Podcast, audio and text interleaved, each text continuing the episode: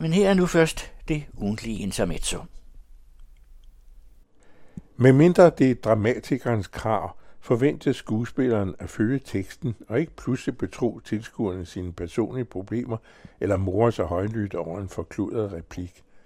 Selv den mindste afvielse distraherer publikum, der frem for at følge spillet, fokuserer al opmærksomhed på afvielsen.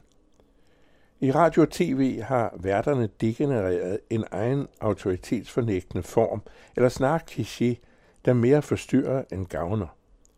Værtsrollen er udviklet i tidens løb fra den tilknappede nyhedsoplæser i pressens radioavis over tv's barndom med den begavede Flemming Madsen, der i egen attitude af utilnærmelig autoritet iblandet lejlighedsvise grønt af mishag eller tilrettevisende småbemærkninger inden for rammerne, supplerede rollen. Massen var et fænomen af de sjældne.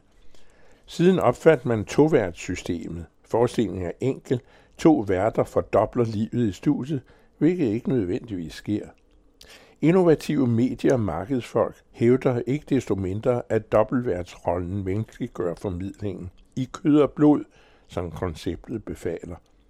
Mennesker som du og jeg, ganske almindelige i gulvhøjde, træder pænt klædt ind i stuen og kan og ved demonstrativt ikke mere end andre, har som trosbekendelse samme almindelige interesser i almindelig almindelighed, netop den i vakkelvogn mediepopulistisk instruks om funktionen.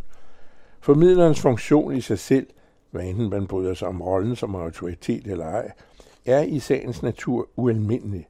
Hvem andre taler dagligt til tusinder eller millioner? Hvem udstyres med magten over det store åbne gab? Forhåbentlig med viden bag.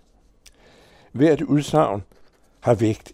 I tv betyder en håndbevægelse noget eller ingenting. Det sidste er ofte tilfældet. Men nationens seere tvinges til at afkode betydningen af en gestik, der har sat sig som en lidelse i nyhedsverdens bevægerapparat – som en gammeldags nikkedukke skovles hænderne i mavehøjde kronisk ind og ud efter i en kristusagtig spasme, der aldrig bliver til mere end en stadig repeteret meningsløs påstand. Bevægelsen har ikke mentalt noget at gøre med det, verden fortæller, og som han læser op, garneret af utallige fejlbetoninger i den løbende tekst på en tonedøv teleprompter. Formen betyder alt for forståelsen. I morgenradioen dyrker de en særlig og bryder jævnligt sammen af grine over et eller andet umorsomt, eller fortæller højlydt hinanden, at de i aften skal drikke øl, grille pølser til familiefødselsdag med ungerne i biffen, eller se fodbold i tv, og har igen og igen fnisende svært ved at ramme de rigtige knapper i et åbenbart så utilgængeligt apparatur, at de frem for forsøgene burde beskæftige en tekniker. De dygtige journalister er bibragt den misforståelse af afveksling ved disciplinagtige kiks i kulissen mere levende befordrer det tyngende budskab ud til de mange hjem. Men sådan er det ikke.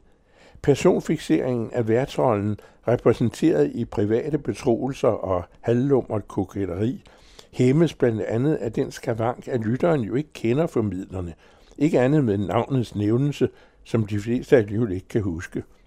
Værterne er i virkeligheden fremmede for publikum, der kun interesserer sig for dem i kød og blod, i den udstrækning, de bringer de nyheder, man har brug for. Fniseturene og de indbyrdes udvekslinger om, hvad de skal have til middag, og hvilket et for længst glemt gennemsnitsbetonrocknummer de foretrækker, forbliver som ufrivillig indsigt i det uvedkommende, hvor lytteren i bedste fald føler sig udenfor – som når man tvinges til at overhøre en mobilsamtale i stillekupéen, hvor man har sat sig for stillhedens skyld, men påtvinges indblik i noget, der ikke rager en en bønne. Man åbner radioen for at få nyheder og oplysning, og påtvinges i tilgift den private indforståede morskab, der aldrig kalder på lytterens latter. Aldrig. Problemet er, at formen, klichéen, er den konceptuelle regel i formidlingen – Seriøsiteten og alvoren er undtagelsen. Imens udfases de samvittighedsfulde, kompetente journalister. De drukner sig selv i gøjl, som de ikke mestrer, og efterhånden diskvalificerer de sig som budbringere af det uundværligt svære. Det kvier man så jo ved at tro kan være institutionens hensigt. Men så åbner lytteren P2 og musikformidlingen og bekræftes i klichéernes sejr. De føler meget i P2. Deres små hår i nakken erigerer, når de grødkvalt varsler et trut i trompeten. Et værtspar morer sig som studenterne i Nødebo Præstegård med snik og snak om musik, hvis baggrund de ikke mener det besværet ved at kontrollere. Hier, hier, hier og hø, hø, hø, så charmerende vi er i selvsmageriets maskinrum.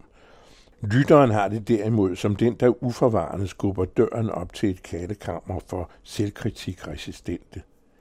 Det er skulle forsøge sig med analyser af hele formidlingskulturen i den gamle institution. En overordnet professionel tilgang til det mundtlige udtryk og den semantiske adfærd kan de i dilettantforestillingernes navn ikke hævde at beherske. I hørte Intermezzo, som Geo Metz læser ind hver uge på den anden radio og skriver til information hver fredag.